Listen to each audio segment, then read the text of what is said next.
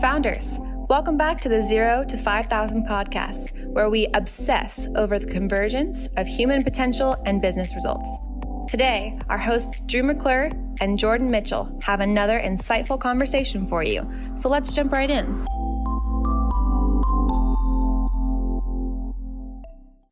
Okay, founders, welcome back to the podcast. Today, I'm sitting down with the co founder of Osmosis Knowledge Diffusion, Shiv Gaglani. Medicine has long been known to be one of the most difficult fields to study. You hear reports about everything from countless sleepless nights spent over textbooks to restlessness to even some students breaking down from the sheer amount of stress. Shiv wanted to become a doctor ever since the first day his father, a physician, took them to the local hospital. But when he started his course at Johns Hopkins, he quickly wondered if there was a better way. Thanks to serendipity bringing him and Ryan Haynes together, the two would begin working on what would become Osmosis. Osmosis touts itself as the Netflix of medicine, offering clearly digestible lessons on topics from every realm of medicine. Osmosis has recently been ranked on the Inc. 5000 and continues in its mission to empower clinicians and students through a better mode of education. Osmosis Knowledge Diffusion is growing like crazy. So, Shiv, let's get to it, buddy. Thank you for being here today. Thanks for having me on, Drew. Yes, sir. So, it's pretty self explanatory in terms of the problem that you saw, but take us into your experience of it. How did this emerge for you? Yeah, so my co-founder and I met as anatomy partners at Johns Hopkins Medical School, and he had a PhD in neuroscience coming into medical school, uh, and I had a background in education. I had previously written two books on education for mostly high school students, and so we we were uh, basically forgetting things almost as quickly as we were learning them. And that was a pretty consistent thing among our classmates. So we wanted to just hack around uh, and start experimenting with a platform very similar to like a learning management system, like like Canvas or Blackboard, meets a Quizlet, which is a user-generated content flashcard uh, tool. And we didn't intend for this to become a company. We just started creating something that our classmates could use and we could use to crowdsource questions, test ourselves using these, you know, proven evidence-based learning techniques. And then when we released it uh, to our classmates at Hopkins, only 120 students, um, within a month, we started hearing from their friends at other medical schools who wanted to use it. And so we started thinking maybe we should dedicate our summer to this. Uh, so we then dedicated a summer, did research with it, and then uh, wound up scaling it out to a couple thousand students and then from there decided to actually take the jump take take a year off after our second year of med school and start working on it um, uh, more more earnestly. Wow. Okay so how the hell did you find the time to do that in the midst of having to keep up with your studies initially? Like with that first test group when you guys are, are putting this platform together how in the world did you even find the time or the energy to do that well, I think uh, it's natural for people like so instead of brute force studying every day, we said, okay, what if we took a step back and dedicated some hours every day to instead building a platform that then, you know, it'll, it'll take us away from our studies for a period of time, but then make it far more efficient, right? It's like almost like the cavemen who built a tool, right? And like, and were able to cut down wood easier to make fires. You take some time. You, you aren't cutting wood every day and manually but you you find a way to like build a tool and then you can use a tool so everything up until after that point is more efficient. So that's what that's how we viewed it. And uh, you know it wasn't like a completely left field idea. If we were successful with osmosis we'd be more successful in our in, in school which we found to be true. Um, so and then the other part of it is uh, your first year at hopkins med is pass fail. So you know, if you're relatively smart and can memorize things pretty quickly, you know, it's not too hard to pass. Um, uh, whereas I think if it was like, you know, graded and the grades mattered a lot, then we probably would have had less time to, uh, to, to build this platform. Wow. It reminds me of the, I think it's a well-known parable, maybe, maybe not, but the, it's like the parable of the two Egyptian brothers that were tasked to build the pyramids. Have you ever heard of that before? I haven't. No, tell me about it. So uh, it's a long story, but the gist is able to be digested pretty quickly. These two brothers are both tasked to build the pyramids, and it's a race. Whoever wins and gets the pyramids completed gets like a lifetime of wealth, right? And so the first brother just uses brute force. He puts his head to the grindstone and starts cutting stones, moving them by hand, and is doing everything he can. It's taking forever as he looks over. His younger brother hasn't even started yet. After a year, hasn't started. After two years, hasn't started, and he's wondering what is he doing and he's tinkering with machines. He's he's he's tinkering with building leverage systems, right? And the story goes on and on over years, what's happening. But you know the gist of the story. Basically, uh, starting late, his brother finally has a machine that he's built to be able to pick up the, the, you know to cut and to pick up these huge stones put them in place and quickly surpasses his brother and who you know he completes it he gets a lifetime of wealth while the other one's still struggling to get the job done and it just was like a, a story highlighting that initial lack of progress when seeking innovation. But then once you get the innovation the leverage that it provides is able to accelerate the growth afterwards. And it sounds like that's kind of what you guys did. That's ultimately what entrepreneurship is, right? Uh, you take the time to build something that then creates, um, basically dissociates your time from your impact, whether the impact is generating revenue or reaching more people, in our case, educating uh, future and current physicians and other healthcare professionals. I mean, that's essentially what we're all doing here. And most of your listeners are, are, are that second brother. They're spending yeah. a lot of time and, and taking a lot of risks because the machines may not work um, it's also one reason tech companies are valued so highly because you spend a lot of time and money building a product, but then your gross margins are going to be so much higher. Like SaaS companies, 80 plus percent gross margins because you've taken the time to build a product so that the variable cost of servicing another customer, another customer is so low compared to say, you know, if you're if you're a fully just service oriented company, then uh, clearly you have to have all these people who spend a lot of time and the gross margins are lower. So um, it's just really interesting uh, yeah. way to look at entrepreneurship. Yeah. So tell me about the actual innovation and learning. Like, what was the difference that you were seeing in the traditional way that they were approaching, let's say med students were, were approaching studying and, and, and gathering and, and, and retaining information versus what you guys were tinkering with that you thought would accelerate or make that more efficient? Yeah, I mean, so the way medical school and other health professional schools are structured is you have, uh, they often will say it's uh, a parade of experts. Um, you have all these lecturers who come in, give you 30 minute, 60 minute, 90 minute lectures. And, you know, a subset of that content is actually useful for your exams or your, or your clinical practice.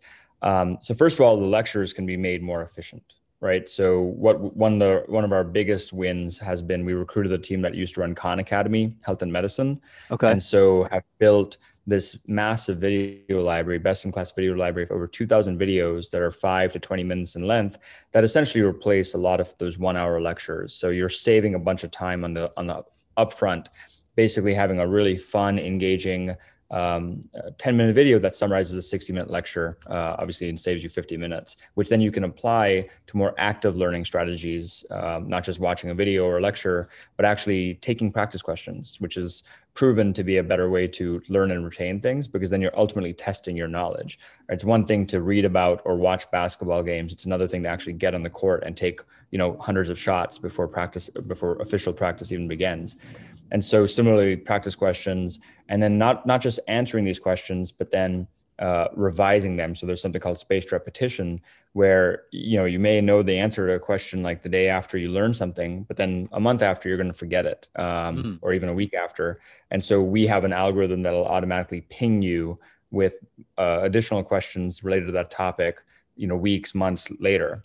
And then more importantly, one thing that makes medicine different than say learning a language or math or something like that is that the, the actual content changes, right? We saw this over the last 18 months with COVID. Uh, you know, there's new variants that come out, new drugs, new vaccines. And so as a clinician, you have to update your knowledge. It's why continuing medical education is a $3 billion revenue market in the US. It's mandated that you update your knowledge and it's also the right moral thing to do. You need to be a lifelong learner. And so we have a, a, tool that will automatically update you when, when we change our content because a guideline change changes. Everyone who's ever seen that content will get an update. And that's very similar to what LinkedIn does. Like, mm. you know, LinkedIn will say, hey, somebody you knew in your network has changed jobs. Why don't you congratulate them? We basically borrowed that idea from LinkedIn and now we'll update you when the content changes. So the taken together, the, the first big innovation was a massive, awesome library of content um, not sorry, not temporally. First, we built like the learning science stuff, and then we got the video library. But um, in terms of use utilization, the first big uh, growth hack that we had and, and unique selling proposition for Osmosis was this massive video library, and then built on top of these more sophisticated algorithms that help you learn more efficiently. Oh, totally makes sense. So the initial part is just saying like, hey, there's a lot of fluff in the 60 minutes when we really could condense it down to 10. So we're saving, like you said, 50 minutes there. Second, is it almost like a, a micro learning approach? This breaking it exactly. into chunks, repetition, you know, reminding people after the fact. Is that is that kind of what it is? Exactly. Yep. Okay. And then what what I'm next curious about is you had a very specific mission, right? Which is to become a doctor. And here you sell now you find yourself pivoting into being an entrepreneur and a business owner. Was that a difficult decision to to move towards that and away from the other? Um, I mean, it's difficult actually leaving med school to take time off to do this uh, because obviously I'd worked a lot to get to medical school and then to take time off and maybe jeopardize actually completing that mission. However, you know, in college, I was a biomedical engineer. I mentioned I wrote two books. I started clubs. Uh, this was my first business that I started. But up until that point, essentially, I was doing entrepreneurship, right? Like, um, for example, I was I used to tutor a lot of students on SAT, ACT, college admissions back in high school and college and like again i would spend an hour with every student and my time i only had you know 12 to 16 working hours a day to do that on top of other things i wanted to do and so I wound up starting to write a lot of my lessons out. Um, and then that turned into a book. And so whenever somebody would email me or ask me for help, I just send them the book. Um, similarly mm with osmosis, like that's the whole, again, the parable that you shared of the two Egyptian brothers, same kind of deal. So I'd been doing entrepreneurship for a long time, but not, not like businesses with the idea of just generating revenue, other types of impact. And so I still want to go back and finish med school. Actually, I'm on leave still, so I'm still a medical student technically. Uh, and the joke internally at the company is uh, I'll finish med school when I can get my degree from osmosis. Um, but but at the same time, like um, I do I do think that my best ideas have come from personal experiences. That's why I want to finish med school because I want to continue innovating and improving healthcare and education. And I think actually being a, physician and seeing patients. Um, is where you get your best uh, innovations or best strokes of epiphanies about problems. Because if you're trying to design something for a whole market that you don't even know, that's just much harder. I'm very impressed with people who can do that because they're able to get such empathy for their customers without actually personally experiencing the problem. Whereas obviously we were students, we were building a tool for ourselves, which is why we were able to to build something successful. Yeah. So in your future right now, you're imagining actually con- becoming a, a practicing physician and still having osmosis? Yeah, so I mean, there's so we've reached the size and scale. Um, luckily, with you know, as you saw with the Inc. 5000, which is the name of your podcast. Um, so two years in a row, we've done Inc. 5000. So we have enough revenue now where we've been able to hire some really amazing leaders. Um, most recently, I hired a, a, chief operating officer named Derek Apanovich, who uh, his claim to fame before Osmosis was he scaled a company called Ultimate Medical Academy from about 10 million revenue to 300 million revenue as their president. And so starting to surround myself with people who've done it before, or like, you know, I'm a zero to one type of person. I can 10, I can, I can go more, but like, you know, there are options where either I will still be CEO and growing and my, obviously my job has changed a lot over the last few years. Um, I've considered maybe I'll become chairman and Derek will run it or some, you know, something like that, so that I can then go back and finish med school. There are all sorts of ways to be creative, and I think that's something entrepreneurs have have to be have in common is be balance opportunism and strategy at the same time. So my strategy remains to become a physician, uh, but the opportunity of osmosis came to be. Similarly, the strategy of osmosis is to grow and reach more learners. But if the opportunity strikes itself because I get a good hire, I can maybe go back and finish at some point. I love it. I love it. So I want to talk about that some. If if we look back at the early stages, uh, what was your role like then before you were able to scale and, and started bringing more leadership? And what were some of the early challenges of getting this company off the ground?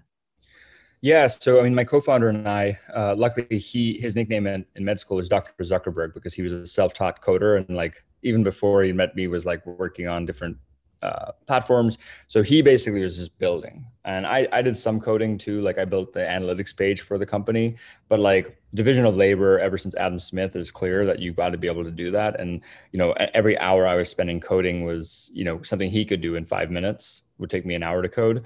So it's like, okay, Ryan does coding and builds the platform. Shiv does everything else. And so, you know, um, basically getting our users, talking to the talking to our customers, getting the students to crowdsource questions, um, you know, uh, recruiting teammates, uh, getting funding, uh, all of that. So uh, I wore basically every hat. And when we first took time off of med school, we all moved into a house together. There was Ryan and me, and then we had our first two employees. So four of us were living in a house. And so I would joke that like my day would start off as the dishwasher and janitor of the house because I would wake up earlier than anyone else, like 5, 6 a.m.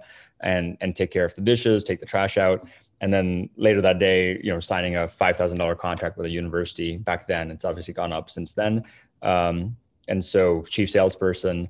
And so that basically you do everything and that's part of the excitement as an entrepreneur but then as you get more resources clearly you know i'm not the best dishwasher i'm not the best salesperson I, debatable still because i still think founders sometimes are, are the best salespeople because the passion is yeah. right there but um, you're able to spend more time doing the things you're really what your unique ability is and mine is connecting with people building relationships um, i obviously get very involved with like the big deals that come our way um, and then with teammates, whenever new teammates join, welcoming them, helping make sure they're part of the vision and, and mission and have the right cultural attributes for for our company.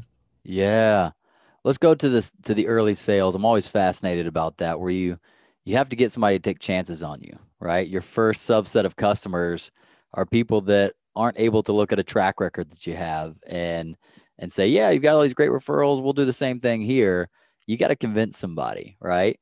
What was that like getting the first was it universities was it hospitals like what was it like to get them to to give you guys a chance yeah so um, we started off as a b2c company right just students building stuff for other students okay and so that b2c companies have a very different path. Like where we were very much product led growth plg is what it's called.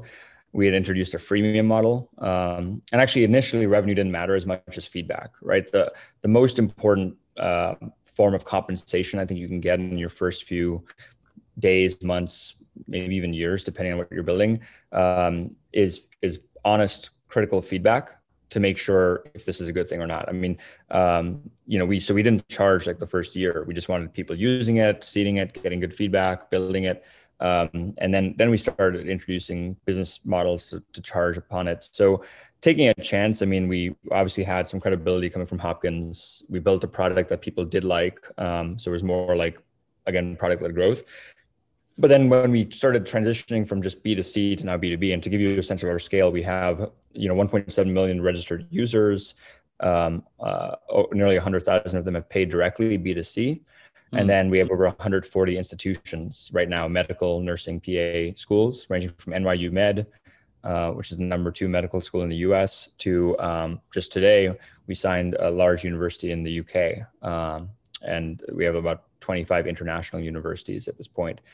So, what was the first one? The first one was uh, actually because we were so strong B2C, the first one came from that channel where the students were raving about osmosis. They petitioned their faculty and admins to get on board. So, we got an inbound saying, Hey, like, our cool. students are using you guys. Are you interested in, you know, do you do group discounts? And we're like, well, yeah, I guess so. Like, we never really considered it. We weren't thinking of building a team, a sales team, but, you know, it's nice to be able to sell to one, one point of contact and then have like a t- you know twenty thousand dollar contract versus selling to two hundred people, sure. you know, uh, you know, hundred hundred dollars a pop. Um, so we're as we've evolved and grown, we've gone more. we are growing really quickly B two B uh, because of our B two C success. Makes total sense. And what would you say is the biggest change in the model as it starts to shift from B two C to B two B? Yeah, it changes a lot of things. I mean, um, it's you know ranging from your gross margin profile because you know for B two B we were deciding okay, it's one thing to sell a university, it's another thing to renew them. So we needed account management, and so I was doing all the account management initially, but then okay, who's your first person to do account management full time, and then you have to decide as you scale a sales team.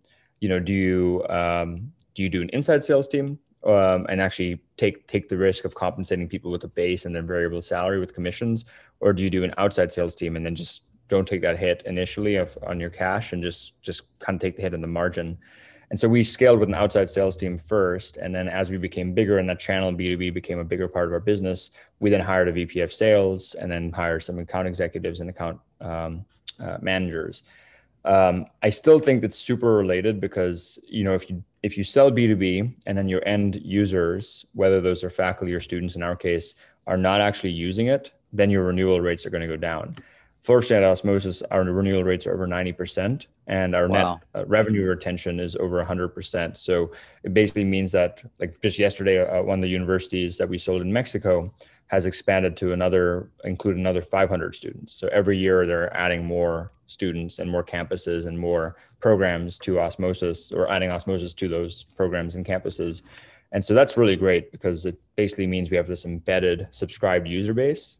These are two three four year contracts. Um, and that's also one thing in the financial markets that that's valuable right? So fixed contracts that are multi-year um, that are increasing in, in size. Yeah man. Well done. My my, my question would be uh, are you guys able to track and and and compare certain results and metrics based on learning i don't know learning efficiency or something like that using your program versus without it? Or is it more just driven by the the consumer subjective experience? Like i just i prefer this. Well definitely that. I mean definitely the subjective experience because if they didn't if they weren't benefiting from it, they wouldn't keep using it um, right. because they're the ones getting the impact of like, okay, I, I, tried it with osmosis, I didn't try it with osmosis, and so the times I did osmosis, I got um, yeah, I got A's or I got uh, high, I felt more comfortable. Or in our case, Ryan, in my case, and many other health professional students, I had to study less to get the same result. Right. So eh, when I study less, I can spend more time with patients. I can spend more time doing research. I can do all these other things that are important to me. I can spend more time with family right? Yeah. Maybe less yeah. night, less stress. Um, uh, so, you know, we have definitely the subjective and the high engagement. Our content has been viewed over uh, 500 million times to date. So, like a lot of engagement. Um, but then, as far as research backed, uh, so all of our stuff is based on evidence. So, you know, before we've done, we haven't done like a randomized control trial. Those are really hard to do in education because you can't like morally you can't say okay half the students you're going to use osmosis half the students you can't and then like let them some pass and fail like it's not it's not what they want to do or schools want to do but we have evidence that uh, um, like we're based on very proven learning science techniques um, and so uh, we've published about 12 research papers osmosis.org forward slash research and a ton of white papers osmosis.org forward slash educators and that's been really helpful credibility to be able to keep growing Man, that, uh, super impressive.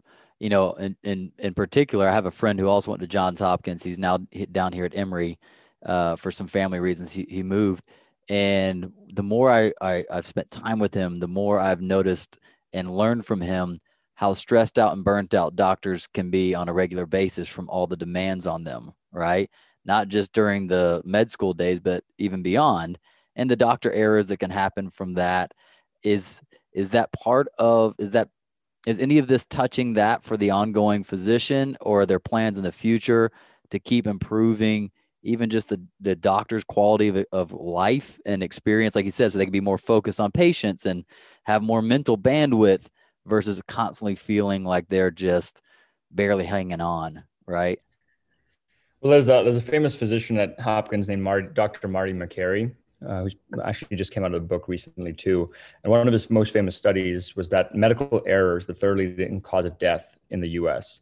There's about a, a 747's worth of passengers who die every week from medical wow. error.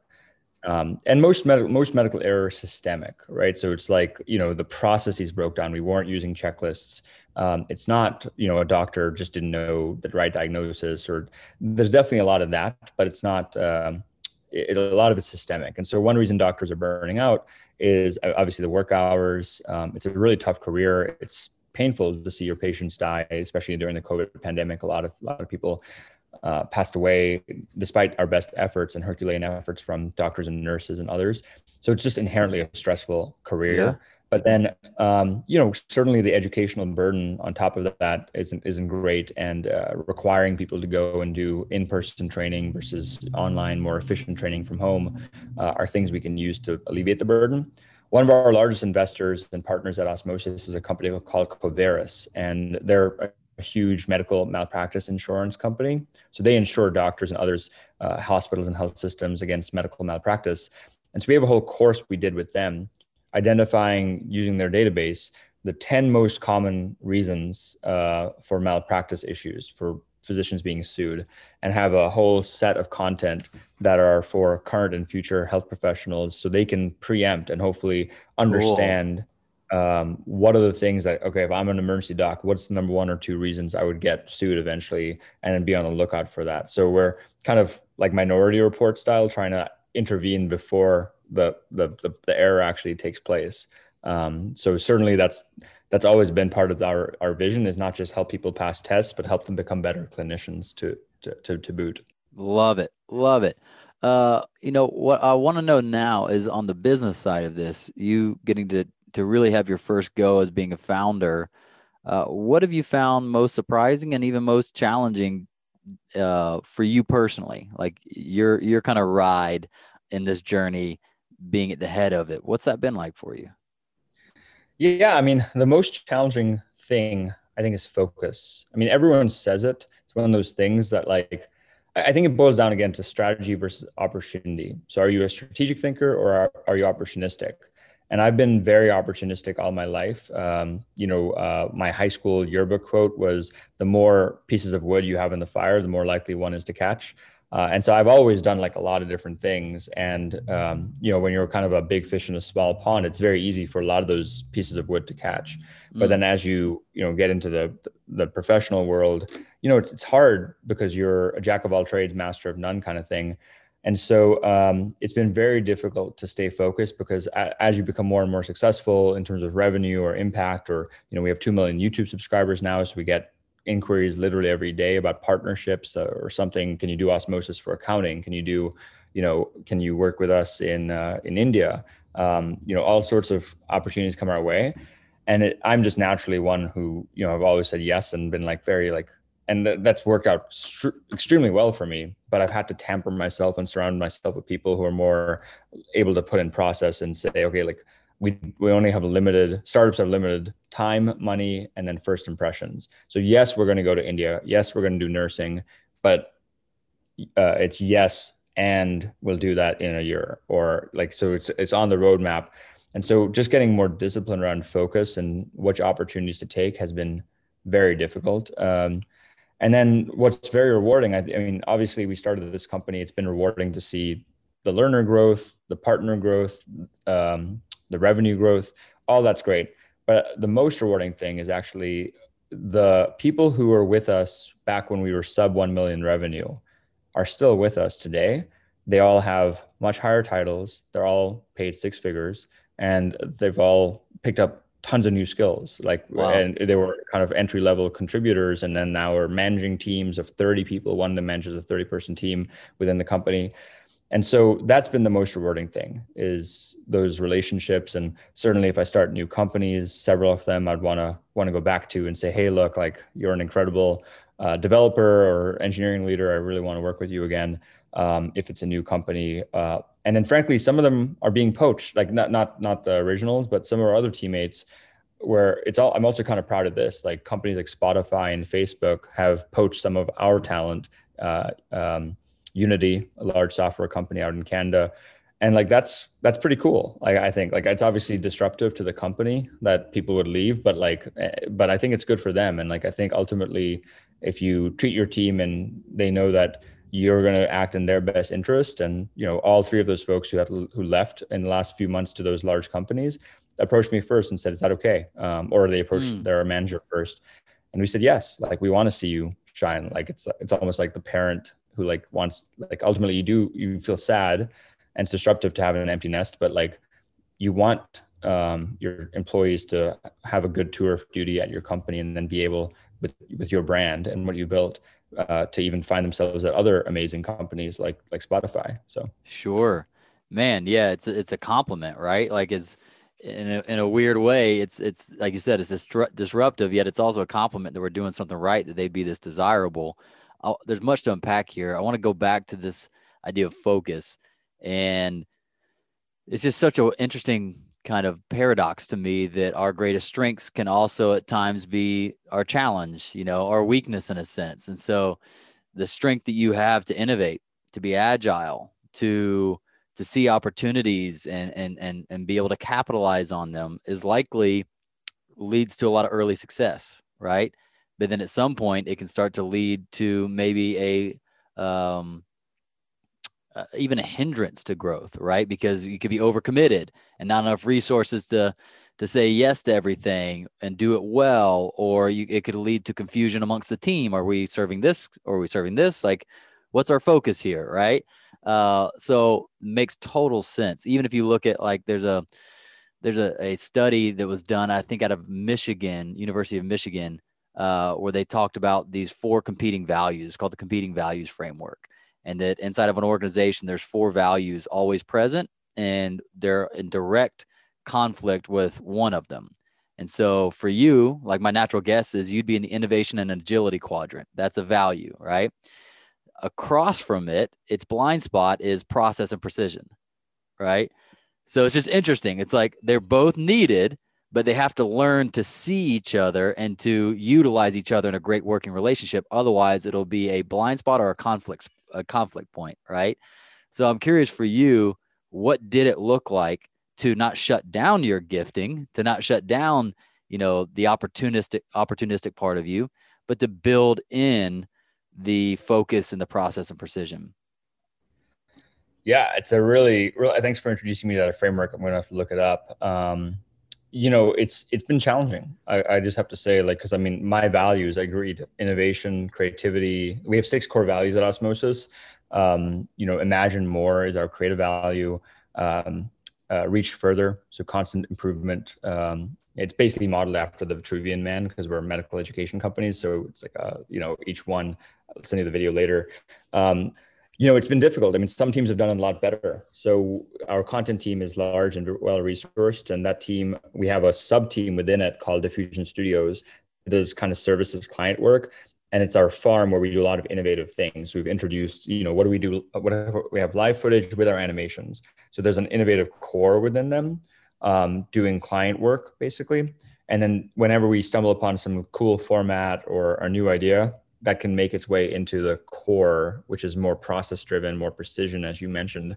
Um, and so that that's a good example of a team that I think's done a pretty good job.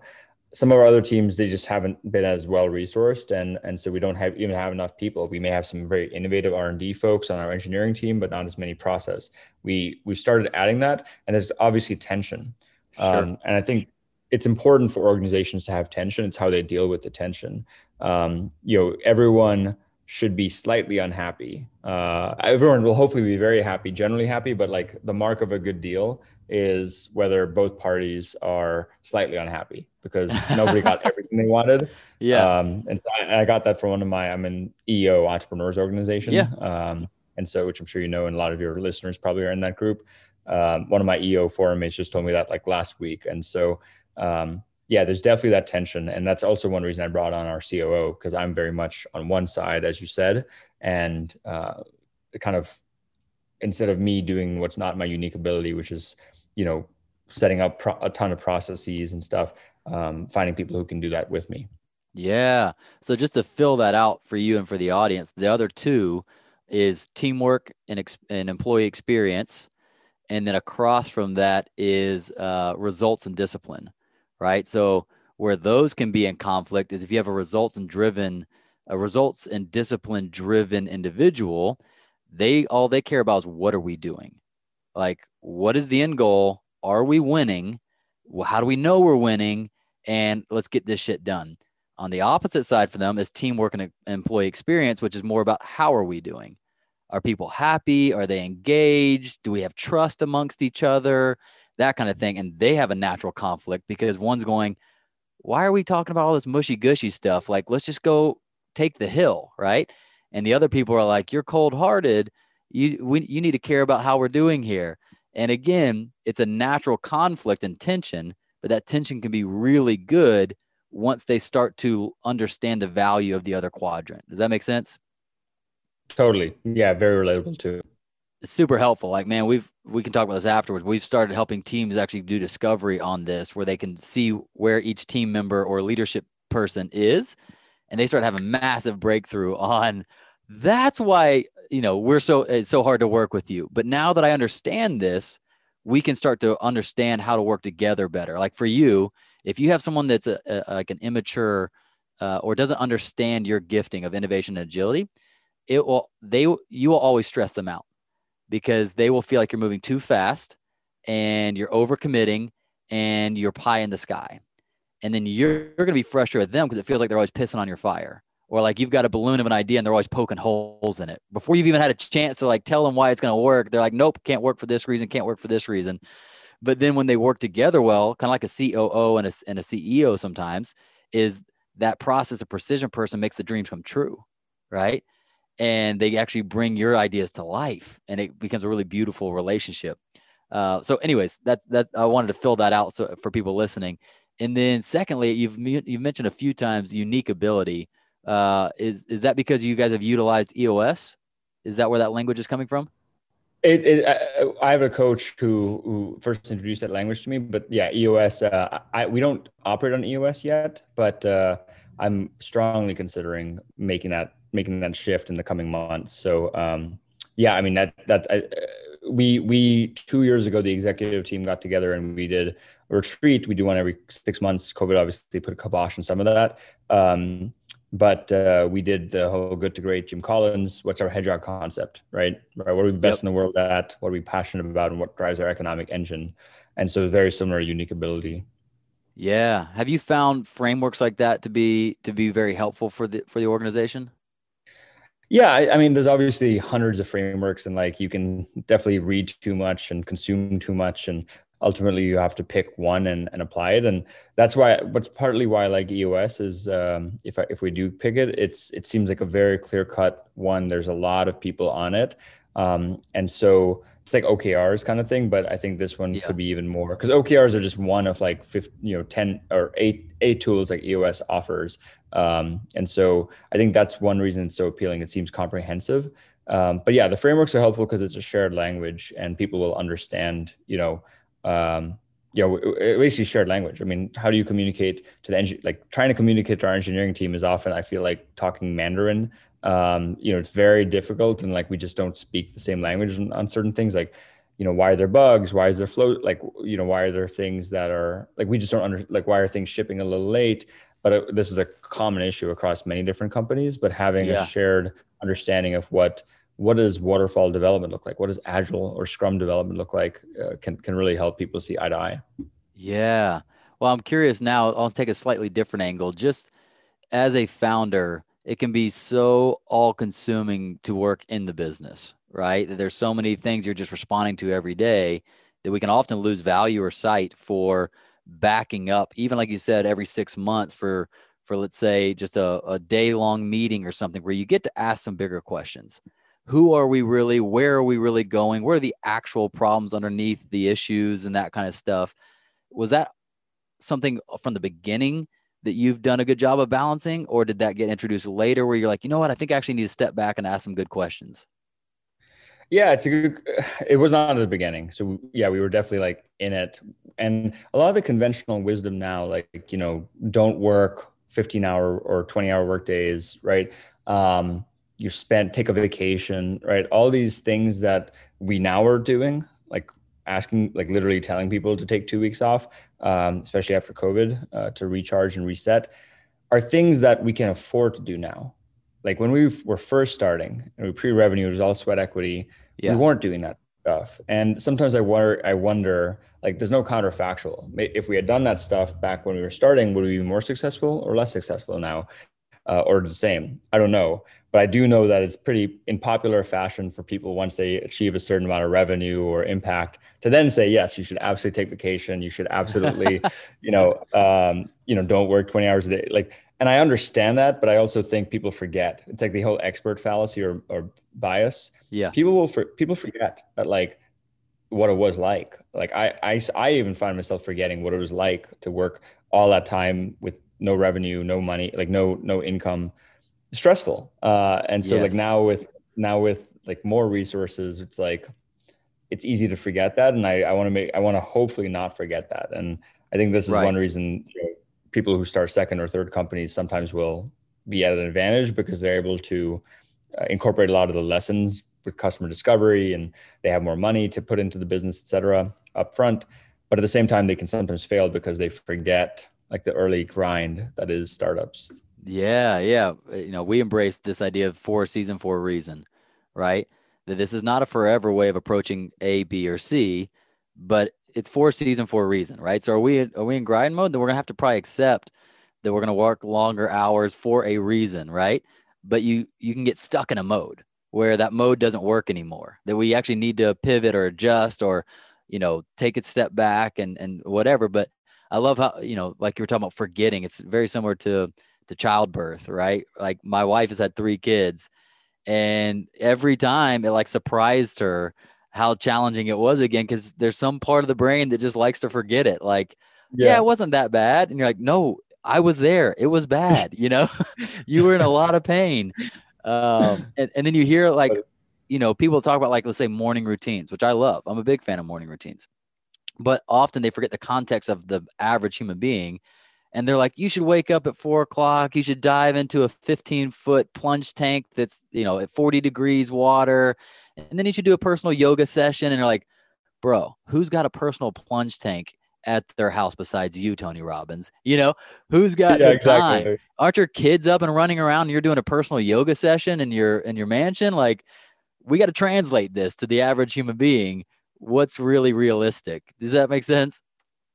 Totally. I think I mean people forget compounding. Like I think the power of compounding where, you know, it's it's very like it's very much there are sorry, there are certain habits that can be stacked, right? I'm sure you've read of James course. Clear Atomic Habits. Yep. And like there's definitely things that can be stacked. Like if you even early on when I wasn't working out versus when I was working out, uh, whether it was grind mode or not grind mode, like working out to me at least, and I think to a lot of people, it just makes you think clearer, makes you yep. happier. Um, it's a um, good anchor. Good body yeah, it's a good anchor anchor habit or seed habit yep. as we call it. And um, so there are certain things that it's like, yeah, you just got to make time to do it. If it if it's something important to you, like like sleep, like you got to sleep. Like, and maybe it's not sleep eight hours every night perfectly, but um, you know, because there's definitely sprint weeks. Like when we right before we did a demo day, we weren't sleeping much. Like we had to just get it done. And so I I agree. Like people forget compounding, like what got them. Yeah. You know the whole one percent better every day, and then at the end of yes. the year, 27 times better or whatever um, people forget that like like tony robbins and stuff like yeah like you you establish a morning routine after years and years and years of of being able to get to that success level where you're able it's like a privilege to be able to do that. Yeah. Yeah. So this could be a whole other conversation but we do a lot of work with uh, kind of energy management like how to keep people from burning out and sustain high performance levels for long periods of time. And so to me it's about at least the minimum dose of effectiveness. Like there's a there's an eh, there's an equation. There's energy output, and then there's got to be energy input, right? And so we need to some way work with that equation. Otherwise, we're constantly going into debt. And to me, we have like the sexy idea of all the things we should be doing, but all I care about is the actual result that you need, right? So it's like, hey man, if working out gets you, you know, get your head in the right place and whatever, then what how do we build that into your schedule? You know, and your morning routine. Don't care what you do as long as you enter the day feeling ready for the day. That's all a morning routine needs to be. That you're not dragging ass in there, stressed out and already feeling behind. But you had like, you know, I was an athlete, so I had a pregame ritual. I like to think about my morning routine as just a pregame ritual. What is the thing that gets my head, my heart, my body kind of ready for the challenge of the day and that it's predictable? That I can rely on that routine to predictably put me in a, in a performance state before the day even starts. Does that make sense? Yeah, it makes perfect sense. What what did you what did you uh, what what sport were you in? I was a soccer player. That's awesome. Yeah. Yeah. Yeah. yeah. And then think, uh, everything else, wake, I did competitive wakeboarding for a while and, and stuff like that. So, uh, I, I, but soccer was my main thing. And that's where I learned through like the Olympic development program and stuff like that with sports psychologists and things that just started to teach us a little, like 1% better, like James Clear. I had him on my podcast uh, last year, two years ago. Awesome. And it was that same, same idea of like the slight edge theory, right? Uh, how do you get just, uh, how do you, how do you recover? How do you not just play really hard on the field, but like, how do you actually recover so that you can do it again the next day and handle the pressure and things like that was always fascinating to me. Hmm. That's a, that's that's really cool, and I agree. Like another person I'm sure you're familiar with is Josh Waitzkin. He wrote The yes. Art of Learning, and he was a competitive chess player, then became a competitive martial artist, uh, and won world championships and or not world championships in chess, but was at the top one percent, top 0.1 percent maybe even top 0.01% of all of those fields. Um, and he just, you know, wrote an amazing book about uh, the art of learning and yeah. uh, high performance rituals, which are really important to get to that point. And clearly, like a lot of your listeners, you know, to to to build companies, first of all, that's like a different group of people, and then uh, to be build a company that's growing really quickly and really big, um, that's a, that's another set. So um, I think it's like most people I'm sure who are listening to this, or, you know, probably have some sort of ritual and realize that the importance of that. Yeah. Well, what I learned from Josh Waitzkin, not uh, uh, the way I said that makes it sound like I know him personally, but just from listening to to podcasts and, and reading his book, was the idea of um, cross applicational learning, right? That he realized that there was things that he learned that made him really good at chess that he could apply to anything else. And I think you're realizing that as well. And, and with your company, it sounds like even starting to branch out into potentially other opportunities outside of the medical field is that if it works here, what if it works over there? Like, could we apply some of the same learnings to other industries or other challenges? Is that something you guys are starting to see as an opportunity? Yeah, and we definitely have gotten a lot of inbound opportunity ever since we started uh, to to apply osmosis to other fields and other places. And and again, I think the best way to think about it is like, look, we've got to stay focused on the core. That's what drives our it's our unique abilities, what drives our economic engine too. But um, if there are extra resources, we can put hundred thousand dollars towards this experiment, or you know, to like with a max number of experiments. And so we've done content for non-medical fields as one example, just to see how it goes. And um, and uh, and yeah, like I think honestly, we have to get a little better at kind of pre like w- like running the experiment, like going into it. What are the goals, and then being very brutally honest whether it succeeded or not, and then deciding to double down or or, or pull. Um, that's just a process we have to get better at too. Yeah, I love that uh, I wanted before we moved on from that subject, I wanted to ask: Are there any keystone, you know, uh, habits or rituals for you today that that work well for you? Yeah, it's my, I actually wrote a, a article for Forbes uh, called uh, "Wow Seed Habits: Plant Your Seed Habits," and I'll, okay. I'll, send it to you later. Yeah, please. Um, and my my seed habit was strength training. So I was always like an endurance kind of cardio person, you know, triathlons, Ironman, that kind of stuff, and like whenever I was doing cardio, uh, I would mostly be um, uh, I'd mostly be like listening to rock music or rap music or something to get my heart rate up um, and, and, keep me driving and uh, running fast or whatever. But then when I switched, when I started doing strength training, um, you know, you're doing, you know, uh, eight sets of five if you're lifting heavy, um, and you're resting a minute or two in between. So I was just listening to audiobooks uh, I always liked audiobooks, but I couldn't find the time because I also worked distributed and remote, so I didn't have like a commute to, to, to really engage with audiobooks. But the strength training brought me into the, the place where I was listening to at least an hour of an audiobook every day at 2 mm-hmm. or three x. So, you know, so every week was reading one or two books. So planting the seed habit of strength training got me reading more.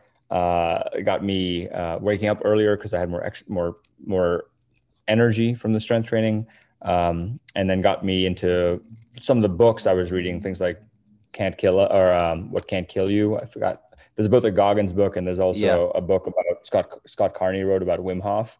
Um, you know, just exposed me to new ideas. Like we talked yeah. about some of these, like James Clear and, and Waitzkin, um, that I may not have been exposed to as early as I have been. And then that helped me develop additional habits. Like I went vegetarian after reading the autobiography of Mahatma Gandhi. Um, so I would say that was my seed habit of strength training. And I make sure to do that at least four to six times a week. And then from that, reading books, waking up early, meditating, you know, doing cold showers, like experimenting yeah. with some of these other ones that all kind of stacked from the seed habit. I freaking love that. Yes, it's like the one thing that can many things can emerge, which is brilliant. The idea of seed, and you also recycled. Like you found one block of time that you were able to use for two purposes which is really yeah. kind of cool that you were able to get your learning in while you were getting your your strength training in.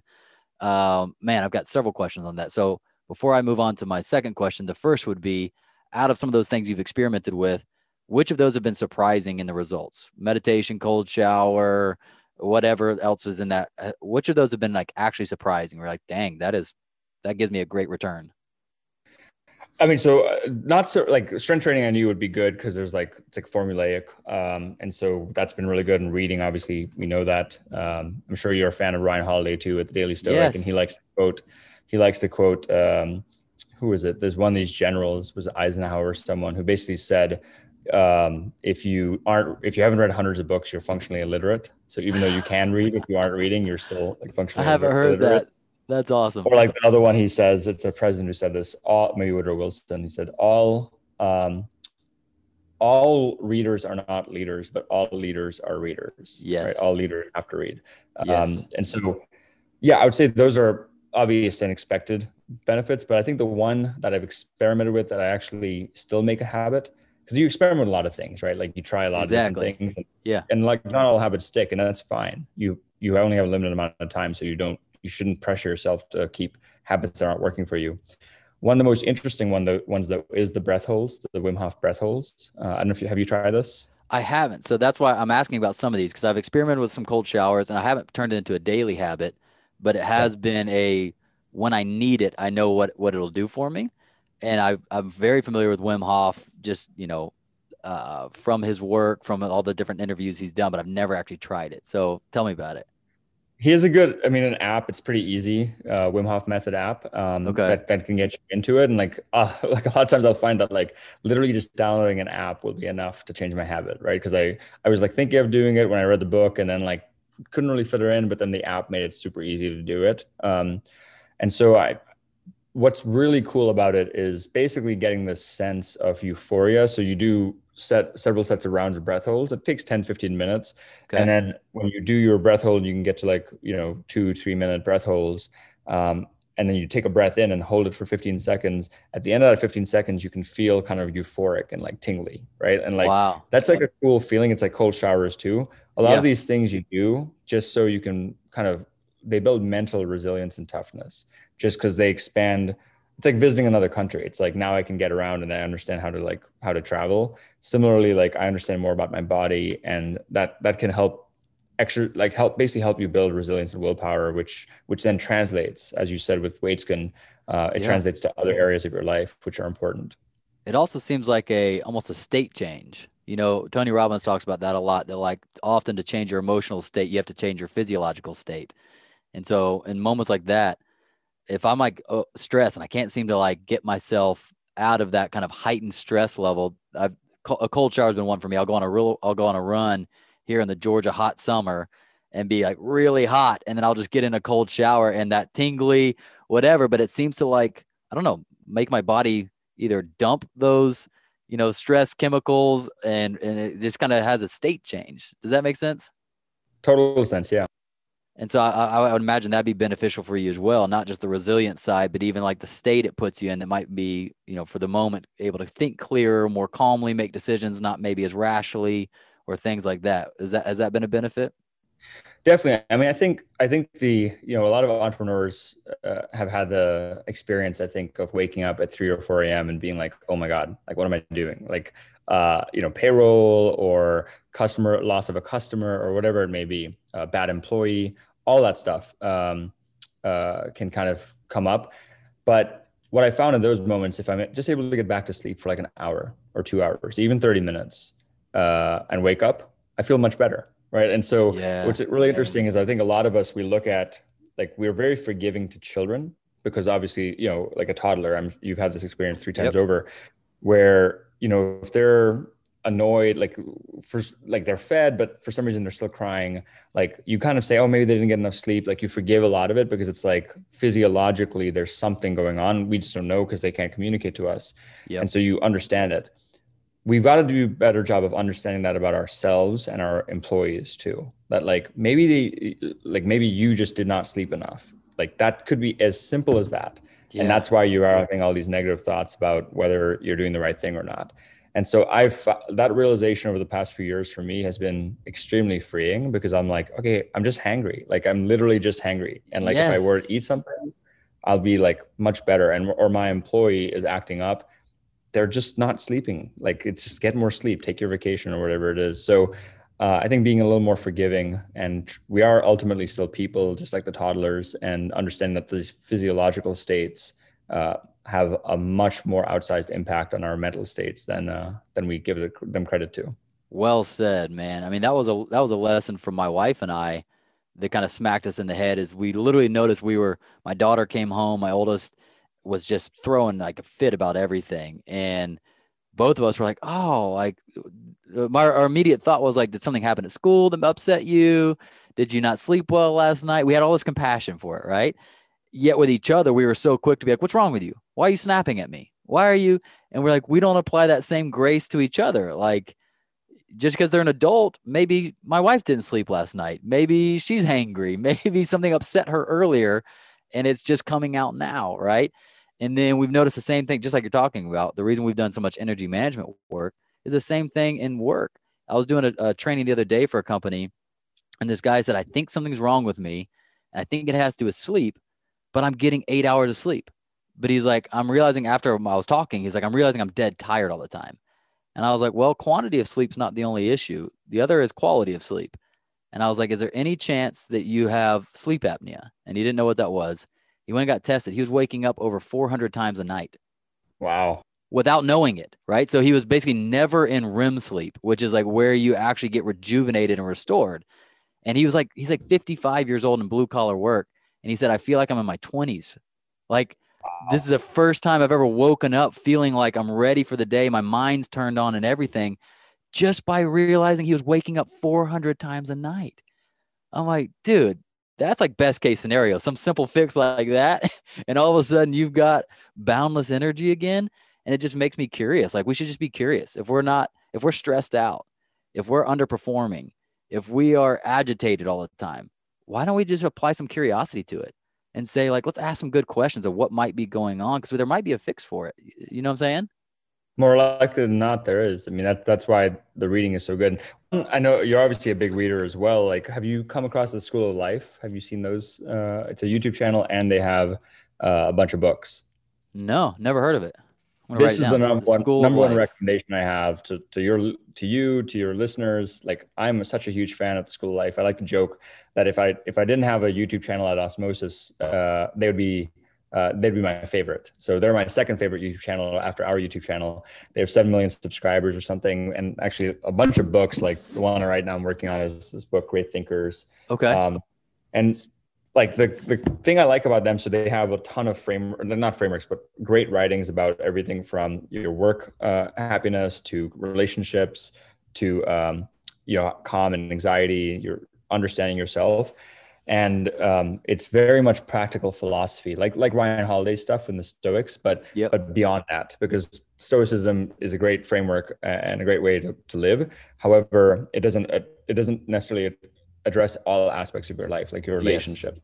Um, and this this is probably the most high impact reading I've done because also because it's so simple. Like you, oftentimes you'll want to read a book because it's like so big or complex. The more big words there are in it, or the longer it is, the more like you earned it. Um, but that's not that's not their approach. It's like some of their most impactful books take like an hour or two hours to read.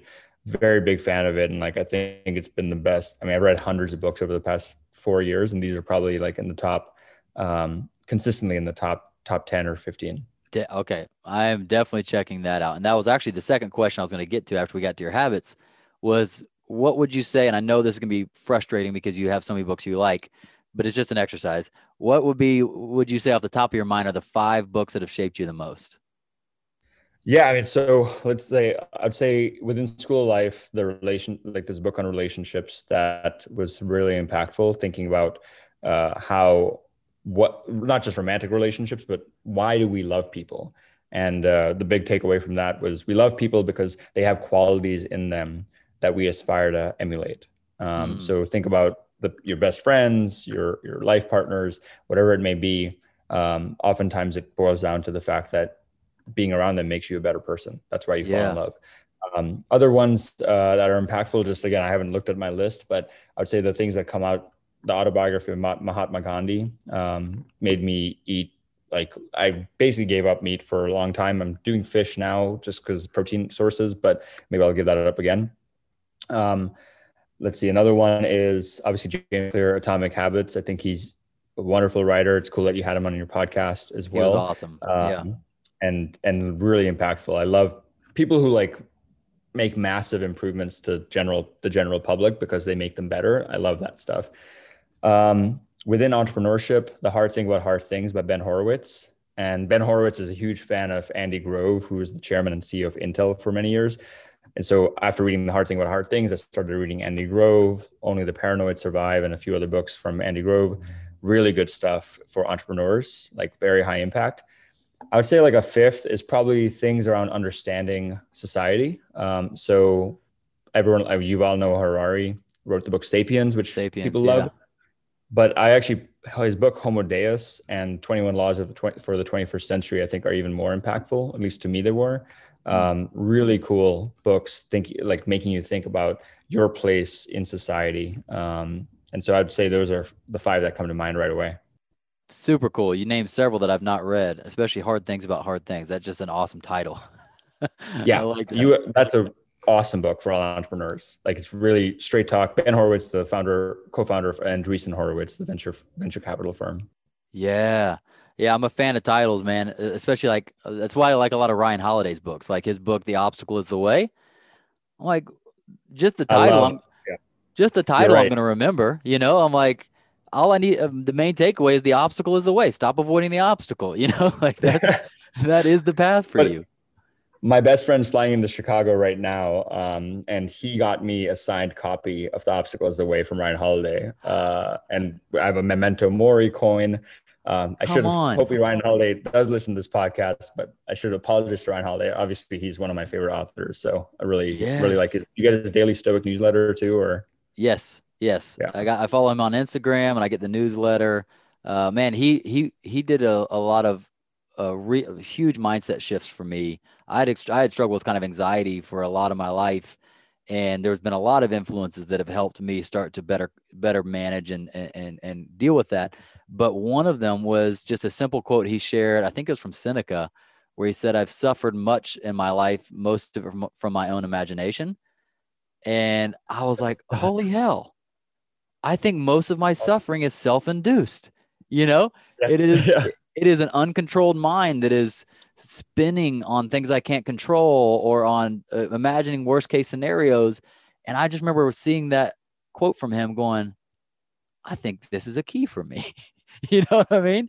And he just got so much great, like you said, ancient, kind of ancient wisdom that still applies today. And then the rest was taken through our advances in neuroscience and understanding the connection between thoughts and emotions and, and, and all those kinds of things. Really helped me a lot that's i mean it's really cool that you mentioned like that one quote as like being very impactful to you because that's why that's why i read so much is like you know it's impossible to learn like remember everything you read right? Uh, especially if you're reading things at 2 to 3x and you're reading a book or two a week. And like pe- people ask me like is that better or should you just read like 10 books a year and like read them deep and dissect them?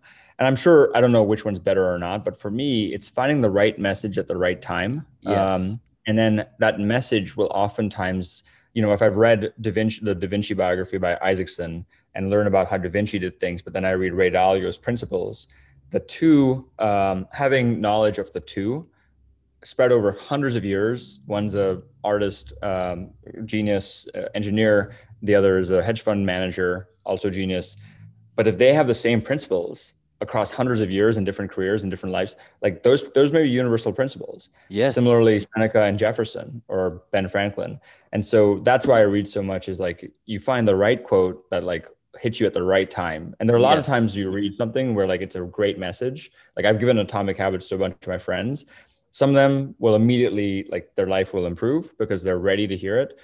A lot of other ones like it's still kind of it's more of a paperweight and they haven't even picked it up or they've read it but like they weren't ready to hear it or do it. Yes. So yes. um, yeah i think that's no i'm the same way man. I put myself in front of a lot of stuff like that because i want and i don't i used to feel the burden to try to uh, uh, understand and apply it all. And that's when i realized that wasn't what i was going for. I was going to introduce myself to things that i would have the opportunity to have just one thing stick out you know like similar a similar book for me. Have you ever read The One Thing by Gary Keller? Yeah, yeah, yeah. So that hit me at the right time. I mean, that was like a perfect a perfect time for me to understand the 80-20 rule, the Pareto principle, to really start to buy into the belief that one thing at any given time is more important than everything else in terms of problems you could solve in a business or even attention because I, I have three kids i have a wife i had a business i had a podcast i was writing a book. All of them have demands right? And then when i read the one thing i was like yeah. But in each of those areas there's only really one thing that would make my wife happier than anything else i could do for her. And there's only one thing that my business needs from me right now that if i get that accomplished will make everything else easier. And but i've given that book to other people that that wasn't what they needed to read at the time. I was like yeah nice ideas and just moved totally. on, right? Totally. Oh, man, this has been so fun. All right, you and I could geek out forever on on this kind of stuff. Uh, so hopefully there's a friendship forming here because I want to keep talking to you about stuff you're learning. Uh, Absolutely. Let's get to our lightning round questions, and then I'll let you get back to your day uh, there in Chicago. So, question number one for you, my friend: If you could ingrain one message into your entire organization, what would it be? I already do this actually. So everyone who joins Osmosis goes through our relationship building workshop that we've recorded and sends some takeaways. So it's to build genuine and strong relationships because ultimately I think that's what brings the most happiness and that's what matters most. Heck yeah. I love that. I want to find out how you guys are doing that later. Number two, what is the single best advice you've ever gotten about growing your business? And also, what was the worst? Definitely, uh, hire slowly, fire quickly is the best advice. That's that's so so common and like we've made some during covid we made some really terrible hires because we were trying to grow really quickly and seize the opportunity in health education. And they just like the one bad seed or two bad seeds for your culture they aren't bad people just for your culture they're they're yeah. bad can really sow a lot of toxicity within the company. So that's something i've learned firsthand. The worst is, a piece of advice is just like i think we get wrapped up. I mean these are even inc. 5000 like we get wrapped up in like fundraising rounds and awards and recognitions. And so we we have great investors. However, I will say that raising money when we were profitable, um, I, I, don't have a counterfactual, but raising money will make you profligate and uh, can make you profligate. So because you aren't thinking within constraints when you're bootstrapped. And yep. so I'm still my first company. I have an N of one, but I'm still. I think the bad advice is raise money because it's you know you should raise money because you easier, you can scale faster. Yeah. Yeah. I think I think people tend to raise too much money, and then like as an entrepreneur, you could go to zero if you do that too.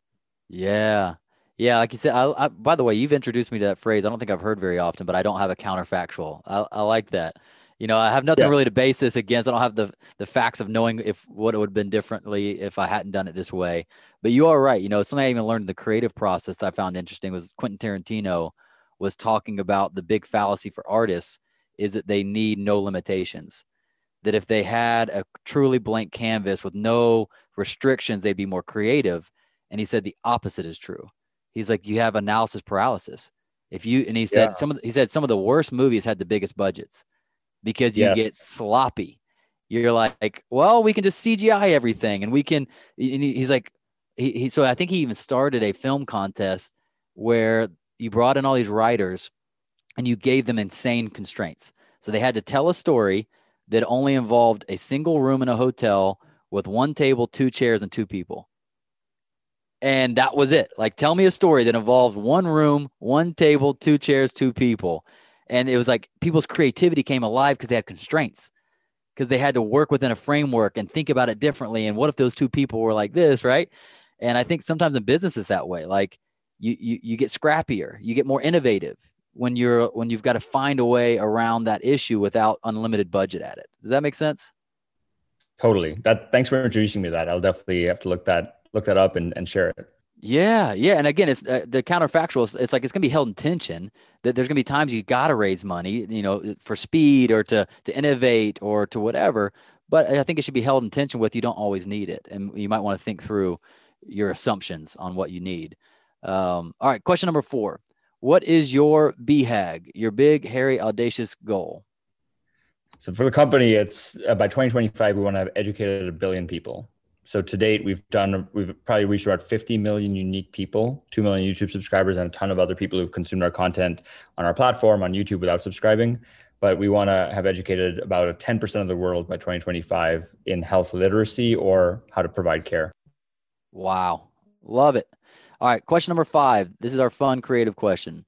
If you could hop into a DeLorean, go back to your past, and you get to tell yourself one thing out the driver's side window as you drive by, when would you go back and what would you tell that younger version of yourself?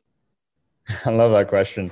Um, I would actually go back as far as I could go. Probably, well, I'd probably go back to like maybe seventh or eighth grade and say. So I was very studious, and obviously, and like I'm glad I was, but at the same time, um, there's a lot of stuff that school teaches you that is useless and uh, and it be, behoove you to take less time on those useless things and more time on the things that are really useful. And so to be honest it's advice i've already given you which is read the school of life. So my hope is back then i could get copies of the school of life and especially the book what they forgot to teach you in school which is a great book for mm. your children potentially too. Yeah. And like really just incorporate some of those lessons. Heck yeah well, man, this has been so fun, Shiv. Thank you for geeking out with me on uh ev- we've talked about everything under the sun and so i know it's been valuable for us uh, for the audience as well and uh man just thank you so much for being here today Drew, thanks for having me. I really enjoyed this conversation. I've done a lot of podcasts, and, and this was among my favorites. So thanks so much. And uh, uh, people can reach me if they want. Shiv at osmosis.org. I love connecting with folks. So. And where? What about the YouTube channel? Uh, just youtube.com forward slash osmosis, or just look up osmosis med. Perfect. All right, guys, go check it out. Founders, thanks for listening. We hope you enjoyed it. Make sure you subscribe to the podcast and hop into our monthly founder email so we can ensure you stay on the edge of peak performance and massive business results.